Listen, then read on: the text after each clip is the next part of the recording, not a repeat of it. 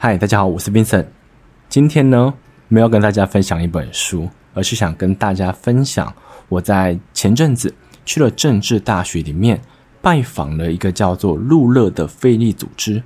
这个组织它致力于的范围是在解决偏乡教育的问题。那为什么会有这次活动呢？这就得讲到我在前阵子去拜访完了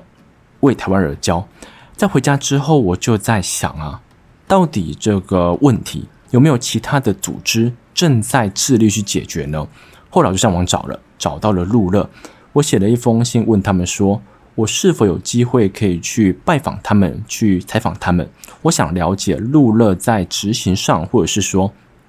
他们真正在解决的事情是什么。过不了多久，路乐的窗口就跟我联络了，我们就约了时间。就在前几天我就去了政治大学，去的时候呢，他们安排了两位老师还有一个路乐的元还有一个路乐的元老员工跟我、呃、聊天。就在聊天的时候，他们其实跟我简述了路乐的脉络。这原本是一个教育部长的想法，他想要用不同的角度去解决这种偏向的问题。那路乐呢只是其中一个分支，就像是其他分支有可能在解决这种偏乡，他们的社区有可能是帮他们卖一些农产品，或者是说让整个社区的经济可以提升起来。因为我们都知道，如果环境不这么适合的话，有时候我们想要去单方面的击破一个教育问题是很难做到的。所以这个教育部的方案并不是只有单点击破，他想要用不同的力量集结不同的人力资源来解决这个非常大的问题。那路乐呢，他想要解决的就是人力的问题。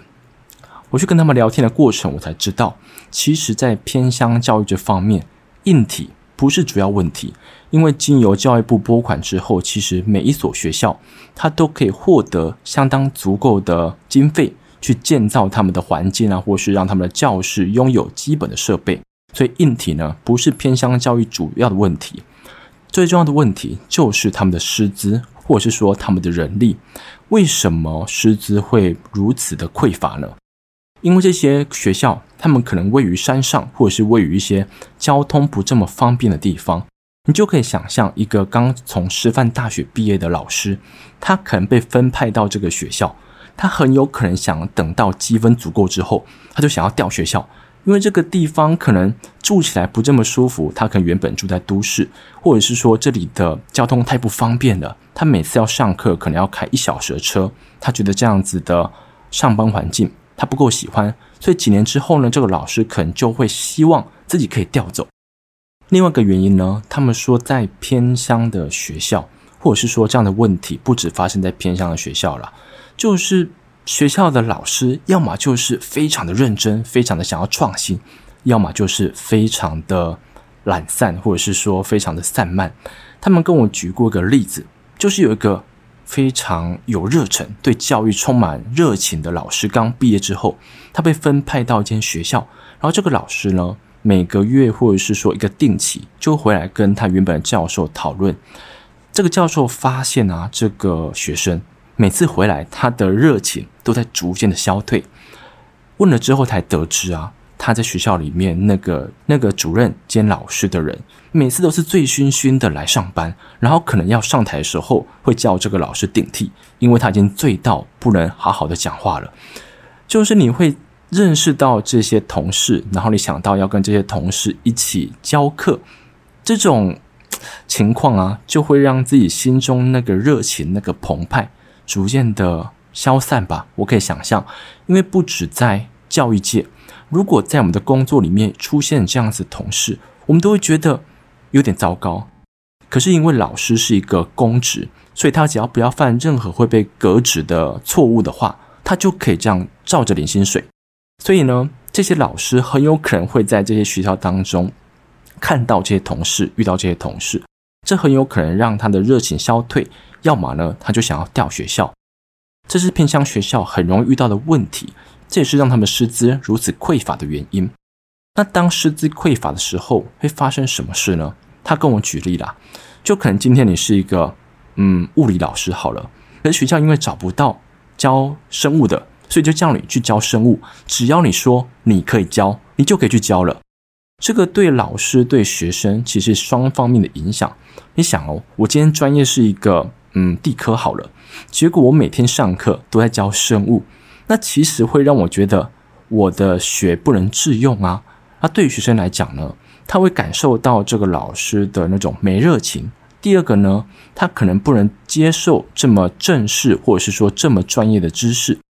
这长久下来啦，我觉得对老师对学生都是一个负面的影响。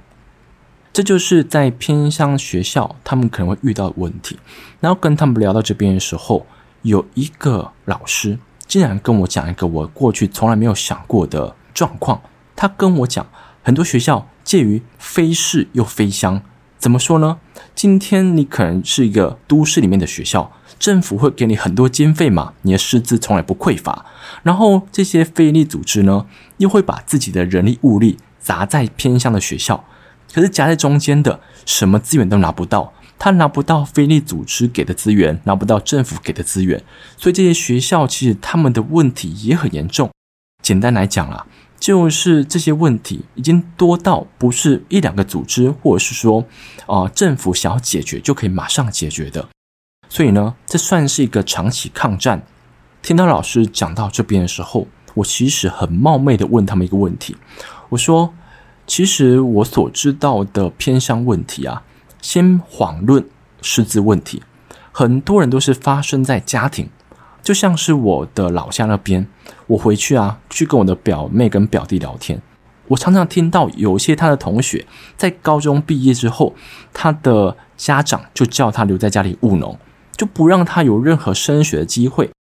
你会想说，这个学生如果他真的很想升学的话，他一定会跟他的家人争取。可是你有办法想象，如果你出生在这种对教育没这么看重的家庭当中，这样子的学生会有这种想法吗？很多时候你很有可能就跟着爸妈的想法，或者是说不想让他们担心，你就去做他们想要你去做的事情，因为对他们来说那个就是成功的人生。所以对我而言啊，就是偏向教育有很多问题是发生在家庭的。当我提出这样子的问题之后，这两位老师以及这个元老的员工其实很坦诚的告诉我，的确这样的问题是真的存在，可是这个路乐呢，目前可能无法涉及到如此深的地步。可是他也借此提供一个案例给我听，我听了相当感动。他跟我讲，有两位老师吧，他们两个是在南投的某一间学校当老师。这两个老师甚至自己花了一千多万盖的房子给这些孩子住，因为这些孩子呢，每天可能为了上课也可能要爬山好几个小时，然后中间可能遇到一些土石坍方啊，或者是一些土石流问题，老师不忍心学生遭遇到这样子的情况，所以他们自掏腰包为孩子盖他们的宿舍。然后他们还跟我分享了，有些老师我记得是在嘉义吧，他们是在课后自愿留下来教学生弹钢琴，或是教他们一些才艺。因为这些学生可能在下课之后，他的父母可能是在外工作的，他回去之后呢，可能就没有学习的机会了。可是这些老师自发性的用自己的时间，不收费用的去教导这些学生。其实听到这里的时候会觉得啊，其实在台湾还是有很多老师对教学是有热忱的，或者是说对教育下一代他们是、呃、怎么讲，付出的比任何人都还多，只是他们的所作所为可能没有被报章杂志所报道出来，所以大家不知道他们的付出而已。听到这里的时候我相当感动。然后讲完了偏乡教育以及这些老师所遭遇到的问题，我就可以来谈一下路乐这个平台它到底是在做什么事呢？其实我当下听到的时候是吓一跳的。他跟我讲，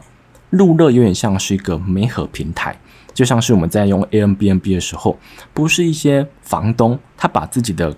空房子拿出来，然后如果你有租赁的需要的话，你就可以上去租赁这个房子吗？其实路乐也是这样子的，它的方式我可以简化成两种。第一个呢，今天你有某些才艺、哦、假设你很会捏黏土好了，这是你的才艺，你想要把这样的才艺交给这些学生，你就去联络路乐，告诉他你想要贡献这样子的才能，路乐呢就会把你这个技能丢上去，让不同的学校来审视一下，到底他们学校需不需要这样子的呃付出或者是说服务，这算是把自己的才艺丢给学校的感觉。另外一方面呢，学校也可以自己把自己的需求告诉路乐，路乐呢也会把他们的需求放在网络上。如果你觉得你可以满足这个服务，或者是说你的能力刚好可以去提供这样子的呃课程的话，那么这个媒合就成功了。接着他们还跟我讲一个非常特别的，我觉得做的比我想象中还要好。因为我在上路乐的网站的时候，我有发现他们其实有在做证书的服务，可是去到那边他们才告诉我，他们担心啊，如果今天只是找了一批书送给学校，那这个那送到学校之后会被看的几率嗯，可能会不敢想象的低。所以他们后来找出一个办法，他去问这间学校的老师，在他的课程当中有哪一本书他是推荐给孩子看的。当他把这个推荐书单交给路乐之后，路乐呢就会去联络他的出版社，出版社就会以半价来出售，这个出售价格呢会放在网络上。有些企业啊，或者是一些个人，他会觉得自己有这样子的能力可以去负担这批书的价格，他就会把这批书买下来，直接寄到这间学校去。我觉得这个样子的媒合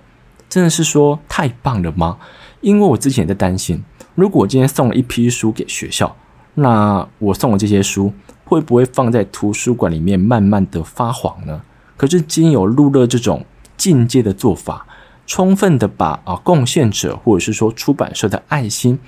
嗯，实实在在的提供给这些需要的学校以及老师和学生，这是我觉得特别棒的一点。然后在聊天的过程中啊，他们跟我分享了几个特别有趣的案例。第一个案例呢，是一个烘焙师，这个烘焙师他觉得自己想要把烘焙的技巧交给这些学生，所以呢他多酷，他开着自己的箱型车，后面载着非常多的器具，因为他认为啊，在很多学校都没有这么充足的器具，他想要教课的话就得自备器具，所以他就开着箱型车载着他的器具到处巡回，就在东部的学校或者是一些偏乡的学校，每一天跑一间，一天跑一间，一天跑一间，就这样子慢慢的把自己的烘焙技巧交给这些学生。而且这个烘焙师还不是绕一次哦，听说他是绕了好多年持续在进行的。然后第二个案例呢，是一群会裁缝的呃师傅吗？就是他们的工作就是在做裁缝啦，可能是把一些布裁缝成钱包或者是一些包包之类的。他们有一天呢就寄信告诉路乐，他们想要把这样子的技能，他们想要把裁缝的这个呃手艺呢传给这些孩子们，所以这些裁缝的师傅就到这间学校去为他们进行这个裁缝的课程。听到这边的时候，我就问他们这个问题，我当下问的有点没礼貌，可是我得到一个很棒的答案。我就问他们三位说，那路乐做这些事情，媒合这件事情到底想要带给学生什么东西？结果他们告诉我，他们想要做的是去激发孩子可能在人文上，可能是在可能是在知识的应用上，或者是说在未来职业发展上，他们想要提供孩子一点点刺激。他们一讲的时候，我就忽然被点醒了，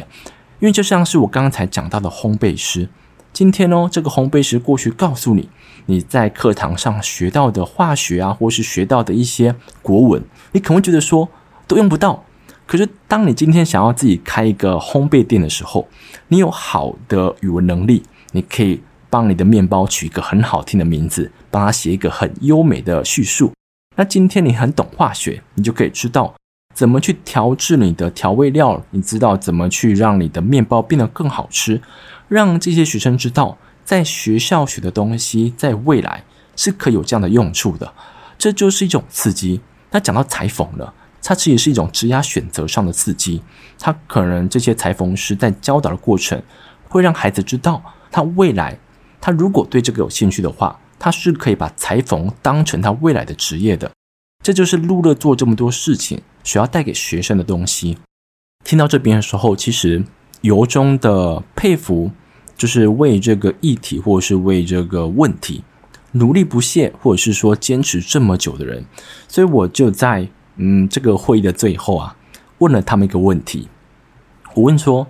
你们坚持这么多年做那么多事情，到底支撑你们的是什么原因呢？我一个一个讲一下他们的原因。其中一个王老师他告诉我，他看见他做这些事情能够引来的能够造成的正面影响，就像是他曾经带大学生去那些偏乡的学校，可能是国中啊或是高中，去带他们一个夏令营，这样带着带着，其实他带了很多年，可是就在疫情来袭的时候，这个活动就暂停了。当暂停的时候呢，这个王老师竟然收到了来自那些学校的学生啊，或者是那个学校的老师告诉他说，这个活动你一定要办下去，因为学生们呢都非常期待这样子的活动。而且还不止这些学生或者是这些老师受到这种活动的影响，他所带的大学生也都非常期待，也都非常有幸参加这样子的活动吧。他们都在事后告诉王老师说，其实参加这样子的活动带给他们非常大的影响，可能是他的工作观啊，或者是他的生活观，反正你可以感觉到自己、哦、可以影响到其他人，那我觉得都是一个非常正面的影响。这是关于王老师他告诉我的答案。另外一个刘老师呢，他其实是路乐的总召吗，我们可以这样称，从零岁到现在最元老的那个人就对了。他跟我讲他有办法坚持下去，是因为他看到路乐所提供的东西是一直被社会所需要的。他简单提个例子，